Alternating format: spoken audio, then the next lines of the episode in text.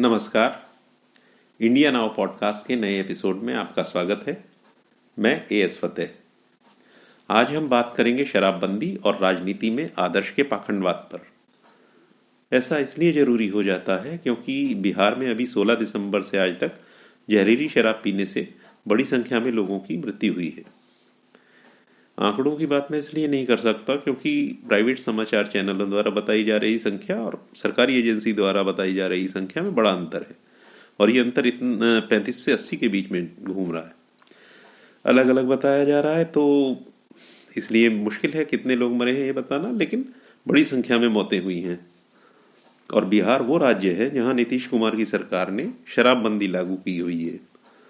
तो ज़ाहिर है कि इस मुद्दे पर हंगामा तो होना ही था। और हंगामा हुआ भी। और क्योंकि भारतीय राजनीति का चरित्र है, जल्दी ही जहरीली शराब से मरने वालों की संख्या प्रदेश वाइज उलझा दी गई। अब अलग अलग राजनीतिक नेता दूसरे प्रदेशों में होने वाले शराब से, जहरीली शराब से होने वाली मौतों पर बात कर रहे हैं कि हमारे यहाँ तो इतनी कम हुई है, उसके यहाँ इतनी ज़्यादा हुई है, हमसे ज़्यादा वहाँ हुई है, उससे ज़्यादा वहाँ हुई है। तो इस तरह की बातों को उलझा दिया है और किसी को इसकी परवाह नहीं है कि इसका तात्कालिक कारण क्या है। भाई, शराब पी के लोग मर गए, जहरीली शराब थी ये तो कारण है ही, लेकिन वो शराब बिक क्यों रही थी? तो फ़िलहाल तो कारण इतने लोगों के मरने का कारण सरकारी निज़ाम और उसकी अव्यवस्था ही है। दरअसल तो ये समझना ही मुश्किल है कि राज्य सरकारें शराबबंदी करती क्यों हैं? राजनीति किस आदर्श के पाखंड का ये भोतरा प्रदर्शन करने को उद्यत रहती है? भाई, क्या आप आदर्श समाज की स्थापना करना चाहते हैं? यदि ऐसा है तो फिर आपको ये आदर्श समाज की परिभाषा क्या है? और आप आदर्श समाज जैसी परिकल्पना के बजाय क्यों नहीं जाते इस तरफ़ कि आप सभ्य समाज का निर्माण करें? जबकि सभ्य समाज एक वास्तविकता है और आदर्श समाज महज परिकल्पना है। न तो मनुष्य आदर्श होता है, न उसका समाज आदर्श हो सकता है। सभी मनुष्योचित कमियाँ हैं और अच्छाइयाँ हैं, वो मनुष्य में पाई ही जाती हैं। और ये मनुष्य की ही संगठित कमियाँ या अच्छाइयाँ, समाज की कमियाँ और कमियाँ और कमजोरियाँ या अच्छाइयाँ बनती हैं। तो राजनीतिज्ञों को चाहिए कि बजाय आदर्श समाज बनाने के, वो सभ्य समाज बनाने की बातें करें, सभ्य समाज के लिए कानून लाए, सभ्य समाज के प्रयास करें। समाज दरअसल तो राजनीति द्वारा चलाया जाने वाला विषय है भी नहीं, बल्कि राजनीति समाज को बल्कि समाज राजनीति को कंट्रोल करता है। लेकिन भारत के अति उत्साही पॉलिटिशियंस ठीक इसके उलट प्रयास शुरू कर देते हैं। लोग तर्क दे सकते हैं यहाँ पे कि सती प्रथा, बाल विवाह और पॉलीगैमी के विरोध में कानून आए। और उसके अलावा दहेज प्रथा के विरोध में कानून आया, बाल श्रम के उन्मूलन के लिए कानून आए। तो ये आदर्श समाज की स्थापना के लिए ही तो थे। लेकिन इस पर मैं कहूँगा कि भाई मेरे ये आदर्श समाज की स्थापना के कानून नहीं थे, ये सभ्य समाज के निर्माण के लिए कानून बने हुए हैं। इससे सभ्य समाज बनता है, आदर्श समाज नहीं बनता।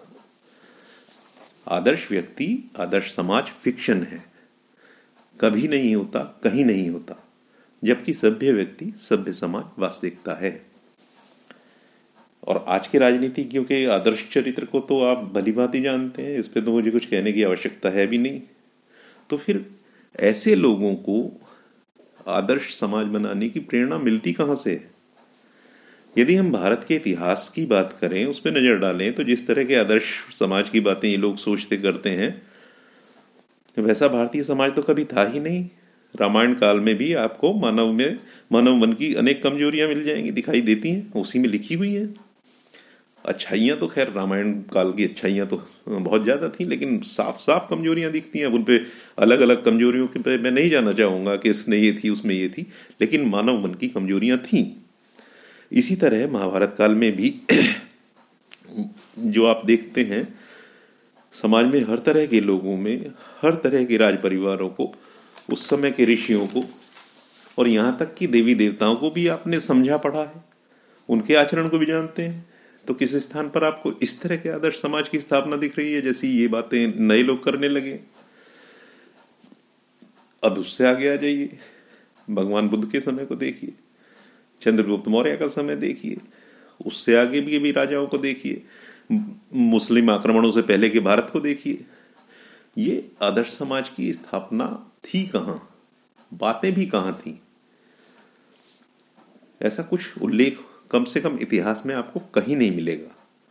सम्राट अशोक ने भी जो लोक कल्याणकारी कार्य किए हैं, भगवान बुद्ध के प्रचार प्रसार के काम किए हैं, वो सभ्य समाज की स्थापना के लिए किए थे।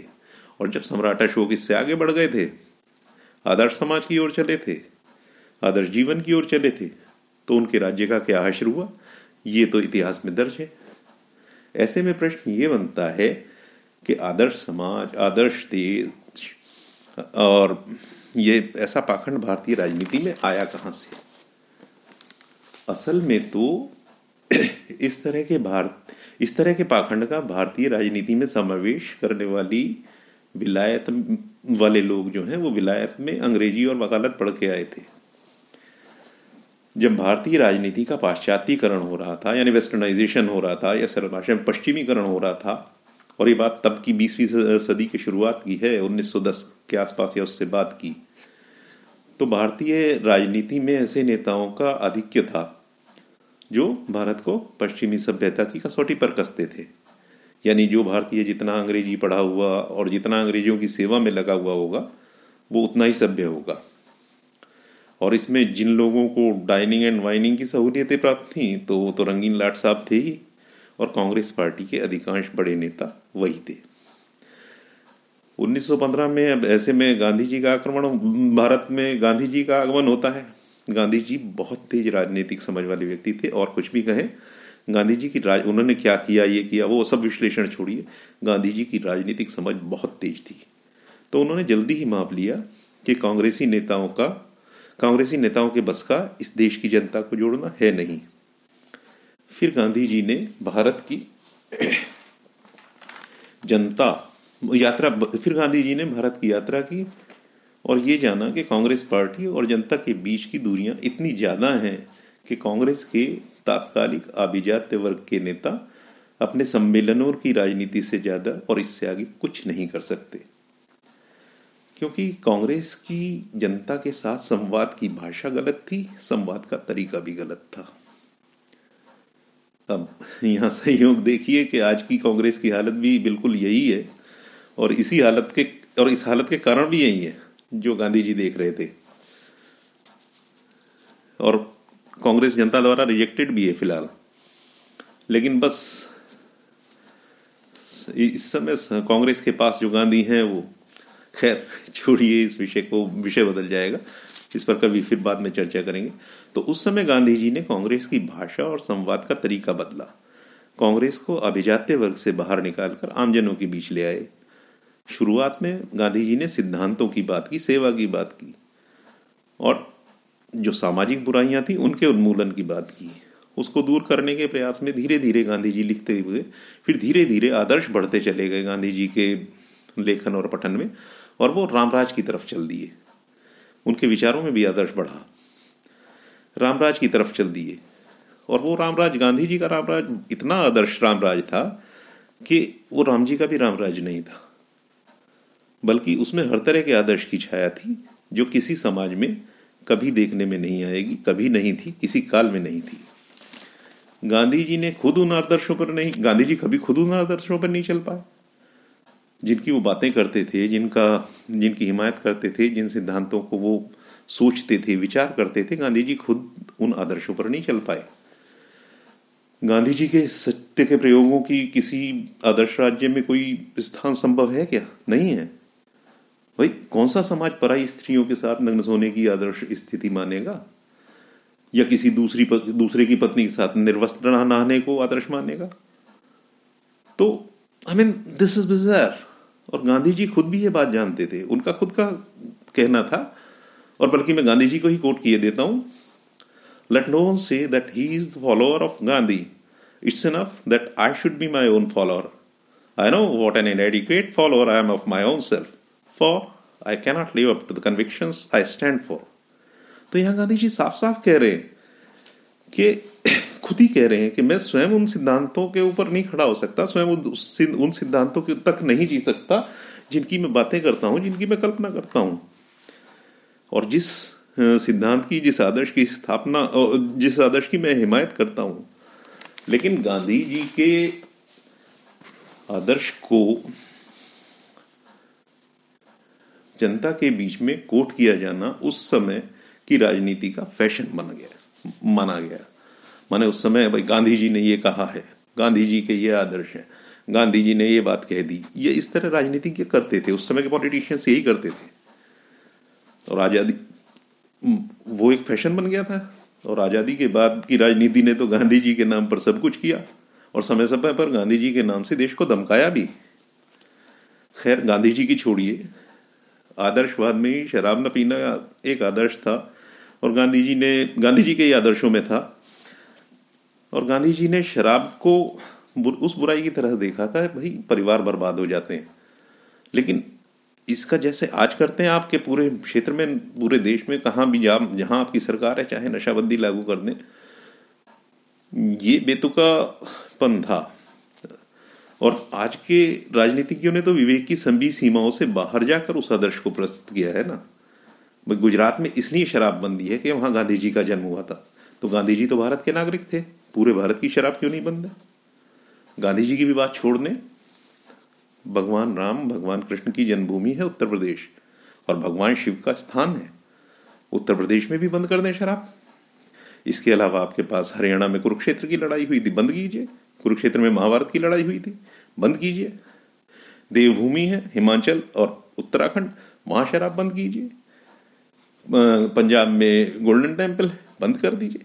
माने हर जगह, भारत में तो हर प्रदेश में, हर ज़िले में पावन स्थलियाँ हैं तो इस तरह से क्या शराब सारे में बंद हो जाएगी? मानी आप सोचते क्या है कि सारे इनके हिसाब से अगर आप चल रहे हैं तो आप सारे में शराब बंद कर दीजिए, पूरे हिंदुस्तान में शराब बंद कर दीजिए। और तब एक नया भारत बनेगा। और वो उस किस्म का भारत होगा जैसा ना भारत कभी रामायण काल में था, ना महाभारत काल में था, और किसी भी अन्य काल में ऐसा भारत नहीं था। आप राज्यों में शराब बंद करके आदर्श राज्य की स्थापना की बात करते हैं और लोग जहरीली अवैध शराब पी पी कर सड़कों पर मरते हैं। पिछले दिनों मौतें, माने ये जो कांड हुआ है बिहार वाला, इससे पहले गुजरात में हुआ था। गुजरात में भी शराब, जहरीली शराब पीकर ही लोग मरे थे। अब ये मौतें आपके सामने चीख रही हैं। वो कह रही है, भाई, चले गए गांधी जी उन्नीस सौ अड़तालीस में, बिना कोई आदर्श समाज की स्थापना किए बिना कोई आदर्श व्यक्तित्व दिए। उनके नाम पर अब ये आदर्श के पाखंडवाद बंद करें। तो आज के एपिसोड में इतना ही। फिर मिलते हैं एक अलग विषय के साथ। तब तक के लिए अनुमति दीजिए। नमस्कार।